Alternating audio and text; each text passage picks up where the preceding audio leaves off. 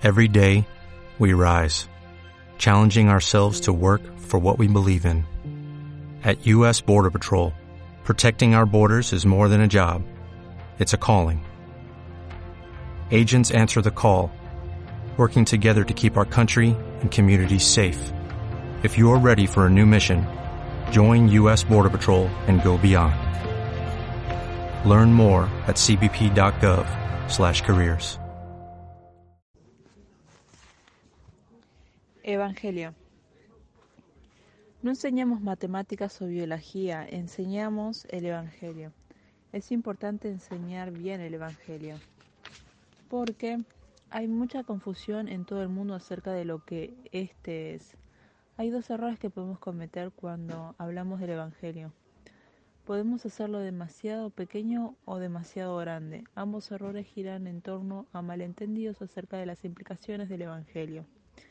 Estas implicaciones influyen de lo que creemos en cuanto al mensaje del Evangelio. Un Evangelio reducido. Hacemos el Evangelio demasiado pequeño al pensar que éste solamente nos salva, como si se tratara de un seguro contra incendios sin comprender las implicaciones que tiene para nuestra vida. Puesto que el Evangelio manifiesta el corazón de Dios, tiene sentido que los temas del Evangelio nos guíen en cómo vivir. Aspectos como el amor, la reconciliación, el perdón, la fe, la humildad y el arrepentimiento, entre otros. Entonces tenemos que, entonces vemos que el Evangelio se convierte tanto en la puerta de la salvación como en la pauta para nuestra vida. Tim Keller ha escrito magníficamente acerca de lo que es una vida centrada en el Evangelio, explicando que el Evangelio no es meramente la ABC de la vida cristiana, el camino de la salvación, sino que también el abecedario completo de la vida cristiana, de la A hasta la Z. El Evangelio informa nuestra manera de vivir. Hablaremos más acerca de la vida centrada en el Evangelio en el capítulo 4.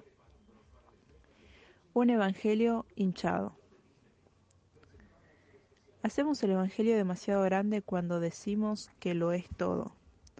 Todo lo hacemos cuando pensamos que somos salvos por la fe y por las diversas implicaciones del Evangelio. Por ejemplo, gran parte del mundo cristiano cree que somos salvos por la fe, por las buenas obras. Otros, tal vez la mayoría, creen que la fe y la ley son las que salvan. Muchas cosas han sido añadidas al Evangelio a lo largo de la historia. Siempre es el mismo error. Las personas añaden cosas que pueden ser buenas, incluso religiosas, como vivir una vida moral, cuidar a los pobres o observar los sacramentos del bautismo y la Santa Cena como indispensables para la salvación. Todas estas son partes importantes de la vida cristiana y son privilegios para los cristianos, pero aunque brotan del Evangelio, no pueden salvarnos. Las añadiduras al Evangelio por muy buenas o bien intencionadas que sean, corrompen el Evangelio. Una buena definición del Evangelio. Así que cuando hablamos de vivir la vida cristiana, estamos hablando de vivir los aspectos y las implicaciones del Evangelio. Pero cuando hablamos de la salvación nos centramos en el mensaje del Evangelio. Cuando compartimos nuestra fe nos centramos en este mensaje que lleva a la salvación. Es importante observar que cuando la Biblia usa la palabra evangelio tanto en el Antiguo Testamento como en el Nuevo, lo hace siempre en relación con la salvación. A continuación se ofrece una buena definición con la cual vamos a trabajar. El evangelio es el gozo el gozoso mensaje de Dios que nos lleva a la salvación. Esta es otra definición que nos puede parecer menos de lo que esperamos, porque nos preguntamos, entonces, ¿en qué consiste el mensaje de la salvación? El mensaje del Evangelio responde a cuatro grandes preguntas. ¿Quién es Dios? ¿Por qué estamos en una situación tan desastrosa? ¿Qué hizo Cristo? ¿Y cómo podemos volver a Dios? En este mundo no hay pregunta más importante que responder que estas, y las respuestas se resumen en, la en el siguiente esquema. Dios el hombre y Cristo la respuesta. Primer punto a ver. Dios es nuestro Creador, Él es amoroso, santo y justo. Un día ejecutará perfecta justicia contra todo pecado. Segundo punto. Las personas fueron hechas a la imagen de Dios, son criaturas maravillosas y asombrosas con dignidad, honor y valor. Pero por nuestra voluntad y propia rebelión contra Dios hemos pasado de ser sus hijos a ser sus enemigos. Sin embargo, todos los seres humanos tienen la capacidad de estar en una relación restaurada con el Dios vivo. Tercer punto, Cristo es el Hijo de Dios y su vida sin pecado. Le dio la capacidad de convertirse en el sacrificio perfecto. Con su muerte en la cruz rescató a personas pecadoras. La muerte de Cristo pagó por los pecados de todos aquellos que vienen a Él con fe. La resurrección de Cristo de entre los muertos es la reivindicación definitiva de la veracidad de estas declaraciones. Cuarto punto. La respuesta que Dios requiere de nosotros es que reconozcamos nuestro pecado, nos arrepintamos y creamos en Cristo. Así que le damos la espalda al pecado, especialmente al pecado de incredulidad, y nos volvemos hacia Dios en fe, entendiendo que le seguiremos el resto de nuestra vida. Otra forma de contar la misma historia es a través del siguiente esquema. Creación, caída, redención y consumación. Hay muchos otros buenos resúmenes del Evangelio. El esquema particular que utilices no importa siempre y cuando enseñes a la gente el mensaje que deben entender para ser reconciliados con Dios. La esperanza en el Evangelio es que nos empecemos, que nos empapemos de la verdad del Evangelio y del vivir el Evangelio y que nos dediquemos al estudio del Evangelio, de manera tal que el Evangelio no pueda sino influir de nosotros mismos, pueda fluir de nosotros mismos.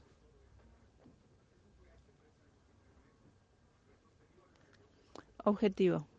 Al enseñar el Evangelio tenemos un objetivo.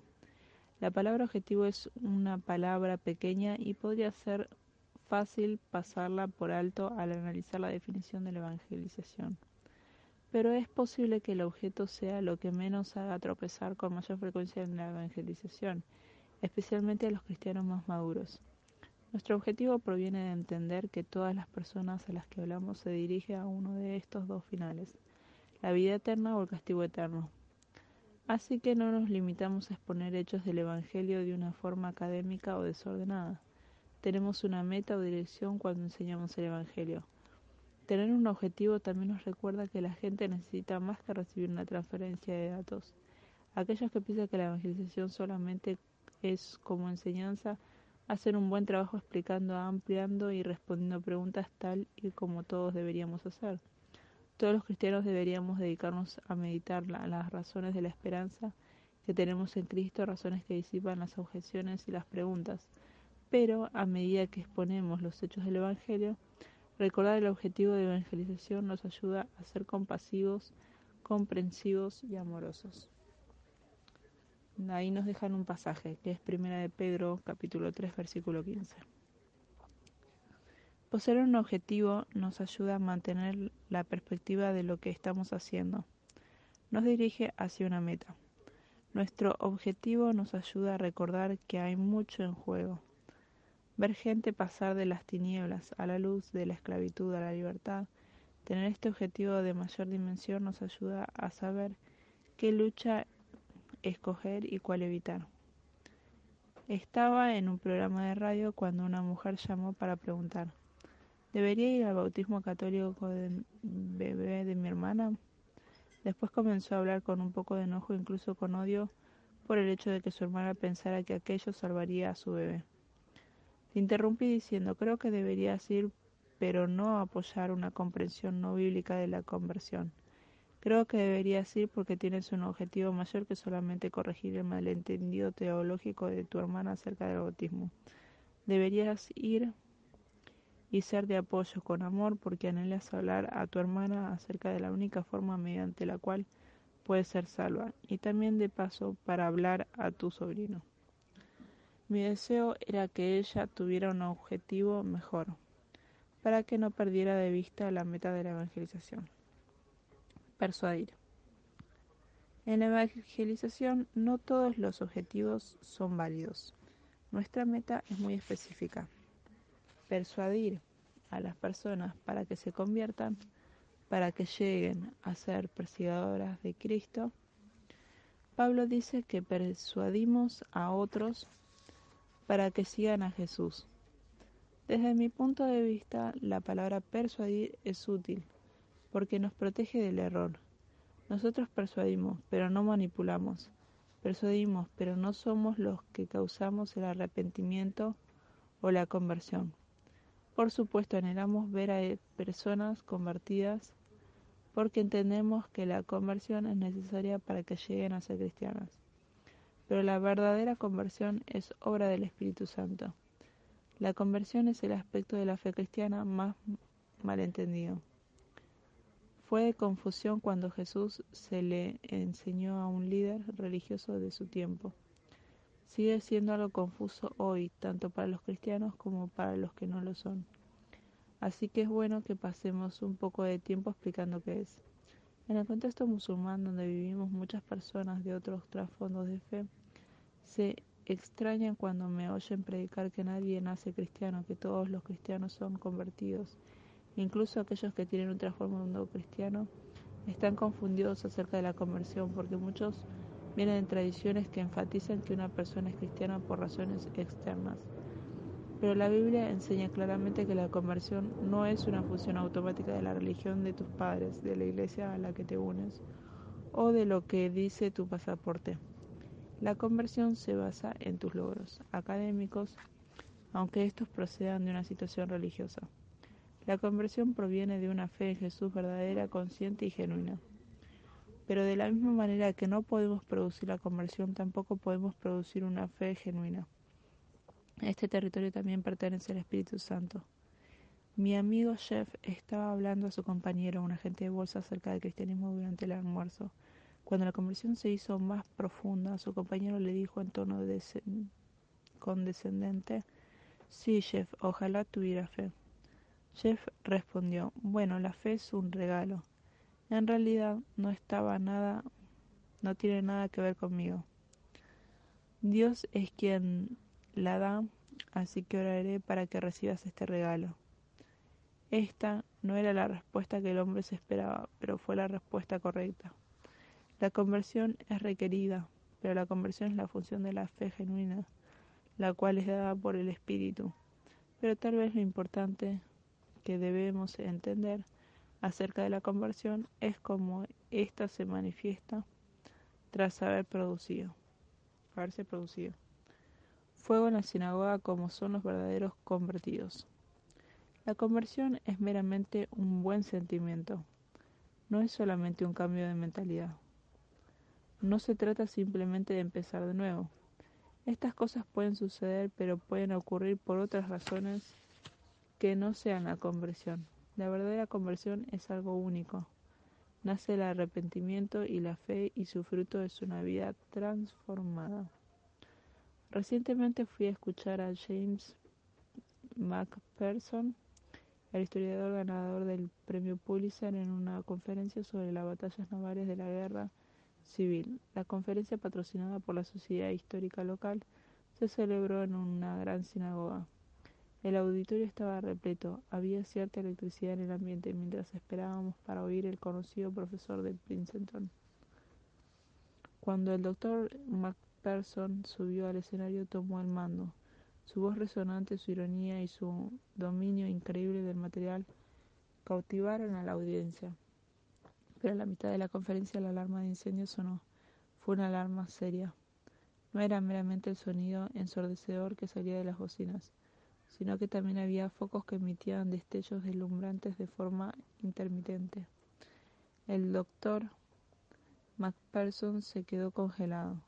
Su mirada con los ojos bien abiertos me recordó a un búho despertando repetidamente de su sueño. Volteaba su cabeza de lado a lado sin saber qué hacer, ya que aparentemente nadie en la audiencia asistía a la sinagoga. Nadie tomó la iniciativa para arreglar el asunto.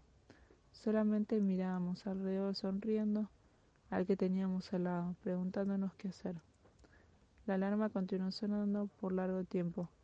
Parecía una eternidad. La gente comenzó a conversar en pequeños grupos, mientras esperaban que la alarma se apagara. Cada vez, tal vez sea verdad que hay un incendio, pensé, pero rápidamente descarté la idea. Normalmente son falsas alarmas. Supuse que la alarma tenía que reconfigurarse. Además, nadie más parecía pensar que hubiese algún problema, excepto un hombre que se puso de pie, caminó con calma hacia la salida y abandonó el edificio. No creo que muchos se dieran cuenta. Pronto la alarma se apagaría y el doctor Macpherson siguió donde se había quedado. Si esta fuese una parábola de la verdadera conversión, solo hubo un converso en la sala, solo un verdadero creyente. El resto nos quedamos atrapados en nuestra racionalización. Tal vez algunos pensaron que sí había un incendio, pero no lo creyeron lo suficiente como para salir del lugar. En un sentido bíblico, no estamos persuadidos a menos que nos arrepintamos, pongamos nuestra fe genuina en Jesús y caminemos con Él.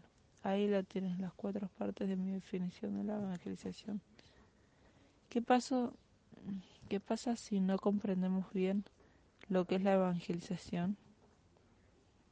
La evangelización es enseñar el Evangelio, el mensaje de Dios que nos lleva a la salvación, con el objetivo de persuadir. Si una iglesia no tiene lo que es la evangelización bíblica, esta iglesia se verá mermada con el paso del tiempo.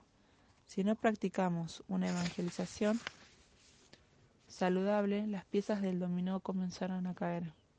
El enfoque de la predicación y la enseñanza se dirige a vivir una vida moral, no una vida centrada en el Evangelio. Lo que no son cristianos son sedados y se les lleva a pensar que está bien en el estado perdido. 3. Los cristianos piensan que los que no son cristianos son creyentes porque hicieron un compromiso externo superficial. La iglesia bautiza a no creyentes. La iglesia permite en su membresía a aquellos que no son cristianos. Con el tiempo, personas que no son cristianas llegan a ser líderes en la iglesia. La iglesia se convierte en una subcultura de del nominalismo. Una evangelización no bíblica es un método de suicidio asistido para la Iglesia, por lo que hay mucho en juego en entender correctamente lo que es la evangelización.